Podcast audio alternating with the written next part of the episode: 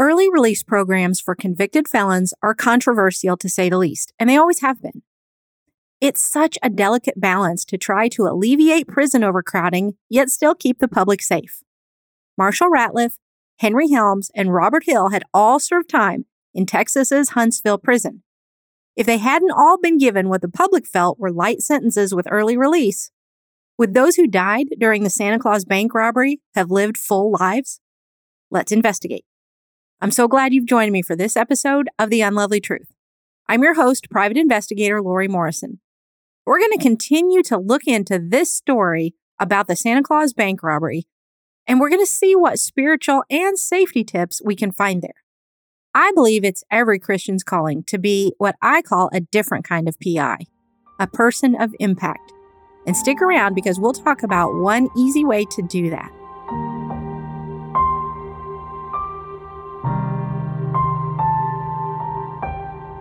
This is Season 3, Episode 51. We're in our third week of investigating A.C. Greene's book, The Santa Claus Bank Robbery. If you missed the first two episodes, that's okay. Check today's show notes for links and you can get yourself caught up. Now, let's dive back into this case. It didn't take a grand jury from Eastland County long to charge each of the surviving men with armed robbery and murder. Just a week after he was captured, Robert Hill was talking about pleading guilty to the armed robbery charge. No one knew if Henry Helms was even going to survive his wounds. Less than a month after the bank robbery and the murders, Marshall Ratliff's trial began. People who were at the bank testified. And Carl Wiley, that young man who the robbers kidnapped so they could get to his father's car, he testified as well. But no one could testify that they saw Marshall fire any of the fatal shots during the robbery. They only knew that he was there and he was a part of that gang of robbers. That was apparently enough for the jury. After a four day trial, Marshall Ratliff was found guilty of armed robbery and sentenced to 99 years in prison. They took armed robbery really, really seriously back then. A lot of people thought that even this was too light a sentence. They wanted an eye for an eye. Henry Helms' trial began in February. His time on the run and in prison awaiting trial had taken quite a toll on him.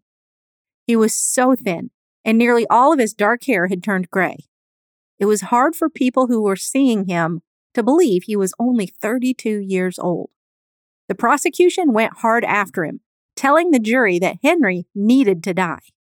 His wife and five children were in the courtroom and had to hear that. I can't even imagine being there for a family member or a close friend and hearing someone describing what my loved one had done and calling for them to die.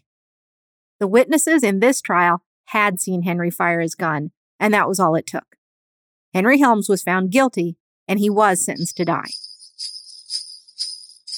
I know that the death penalty is a really, really hotly debated topic, especially among believers, because we can look at it from so many different angles. You know, as, as believers, if we're pro life, there's the argument that we should be pro all life.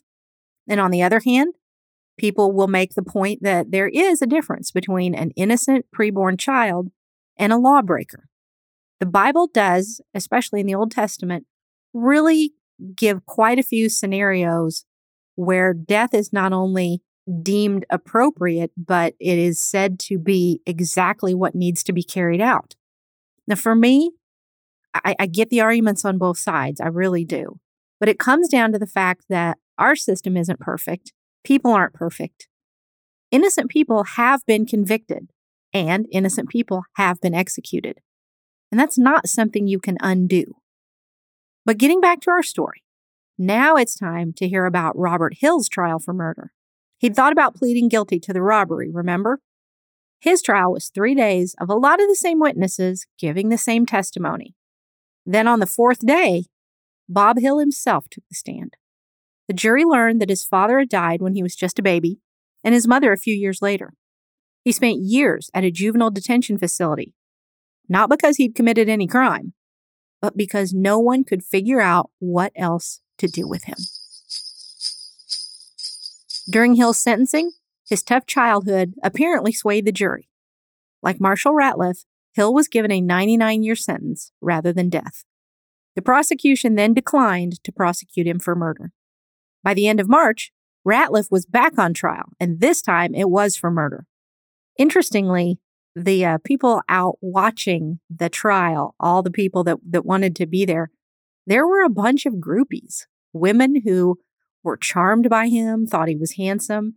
And it just made me think of the Charles Manson trial in particular. I think there was some of that going on at the Night Stalkers trial as well. And I'm just, I'm fascinated by people's fascination with individuals who've been accused of doing such horrible, horrible things. People just don't change all that much, do they? Anyway, it only took two hours for the jury to find Marshall Ratliff guilty of murder, and this time they sentenced him to death in the electric chair.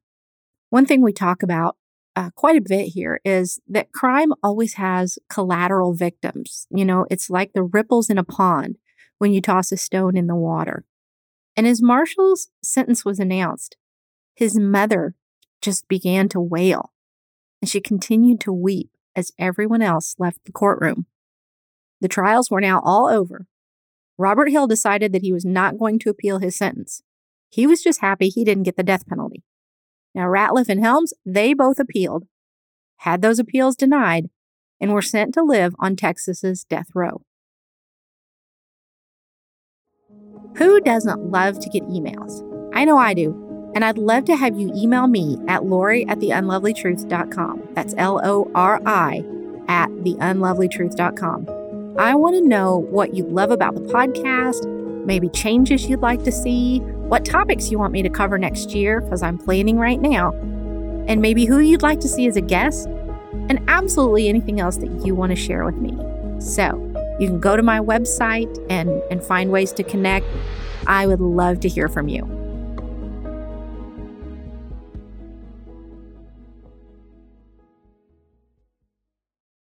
With each robber either dead or in jail, you'd think that the story of the Santa Claus bank robbery would be over now, wouldn't you? But it wasn't. Not by a long shot. Ratliff told a fellow inmate that he would, quote, never ride old Sparky, unquote, which is a nickname for Texas's method of execution, the electric chair. And despite the fact that he'd been sentenced to do just that, and the fact that his appeal was denied, he was right. Texas was then, and to an extent now, known for handing out death penalties and not dragging their feet when it came to getting them carried out. The men on death row were a community of sorts, but each dealt with his circumstances in his own unique way. One of Ratliff's coping mechanisms was that he had a record player and a scratchy sounding recording of the old hymn, When the Roll is Called Up Yonder, that he would play. Remember that song? It's the one he was singing when he and his accomplices were headed towards Cisco in their stolen car on the way to rob the First National Bank. A year passed, and no date had been set for the executions of Ratliff and Helms. Robert Hill, in the meantime, had made his first escape from prison.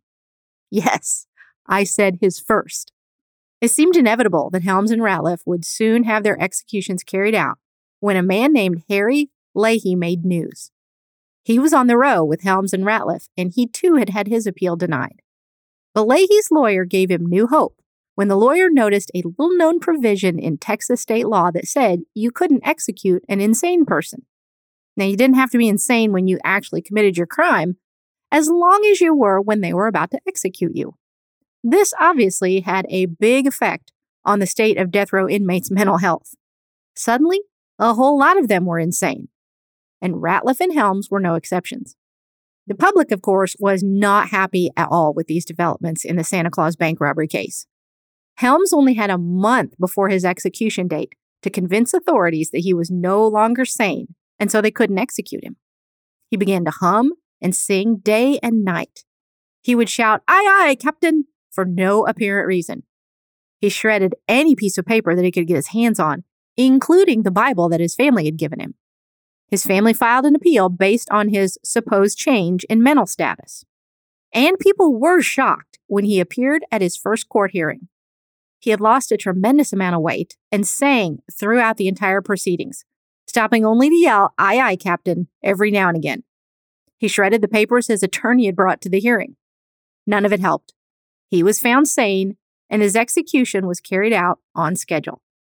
Sadly, Henry Helms had to be dragged kicking and screaming to the death chamber. Soon, it would be Marshall Ratliff's turn.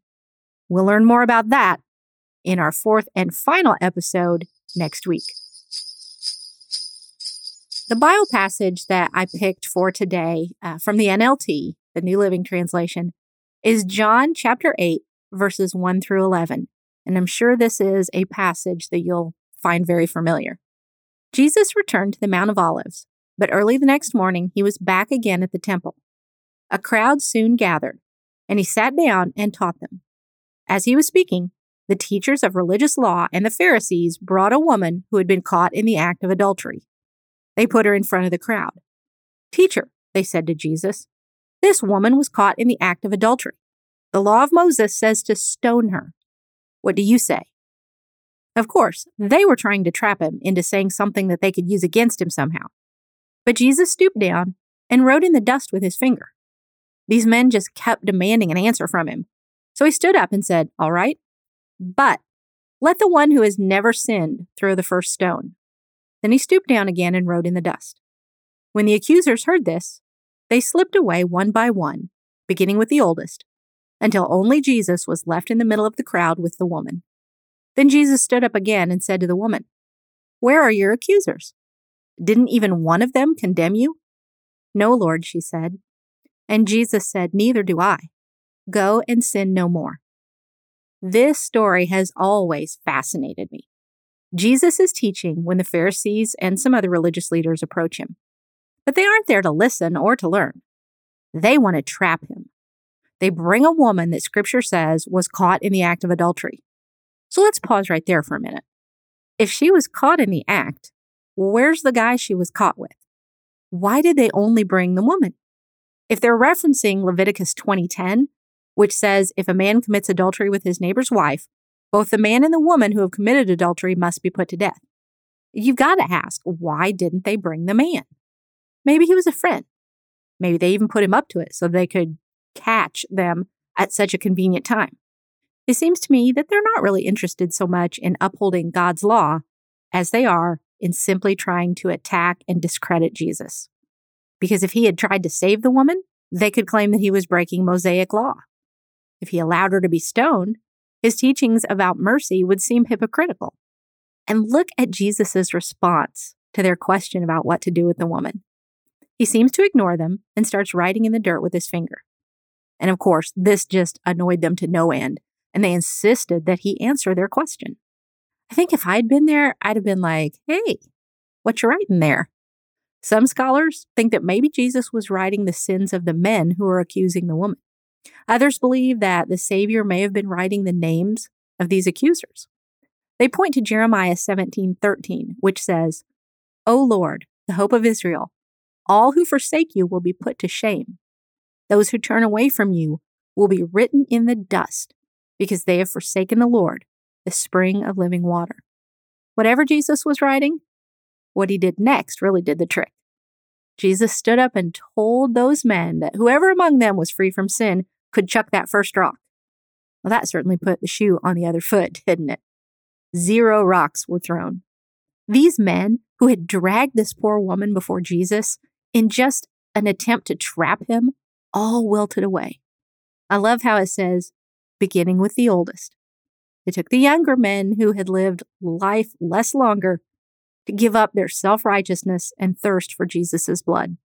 And then our Savior said one more profound and amazing thing. He asked the woman if anyone had condemned her. And when she said no, he mercifully replied that he didn't either. But he didn't stop there. He gently told her to go and sin no more. Imagine we've all got somebody in our life that is like that woman.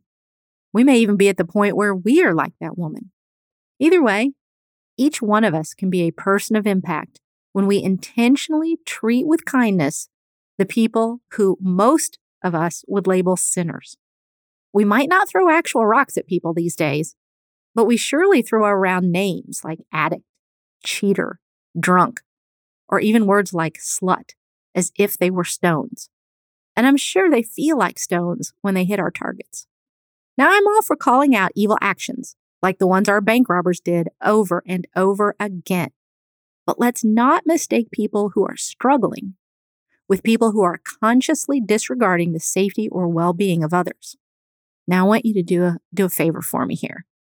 Close your eyes for just a moment. Picture someone who really needs to be shown mercy and understanding. Whoever it is that just popped into your head, find a way to reach out and show mercy to them this week. You won't notice it when you look in the mirror, but to that person, you'll look a lot like Jesus. If you like this episode, please check out some of my earlier ones.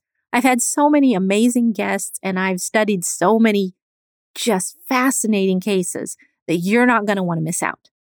And I also would like to ask you to help someone else begin their journey as a different kind of PI, a person of impact, by sharing this episode, subscribing to the podcast, and giving me a five star rating with a nice review on Apple Podcasts. That's a great way for new people to discover the show. The Unlovely Truth is written and produced by me, Lori Morrison. Music is by Neocortex and the artwork is by Shelby Highland. See you all next time.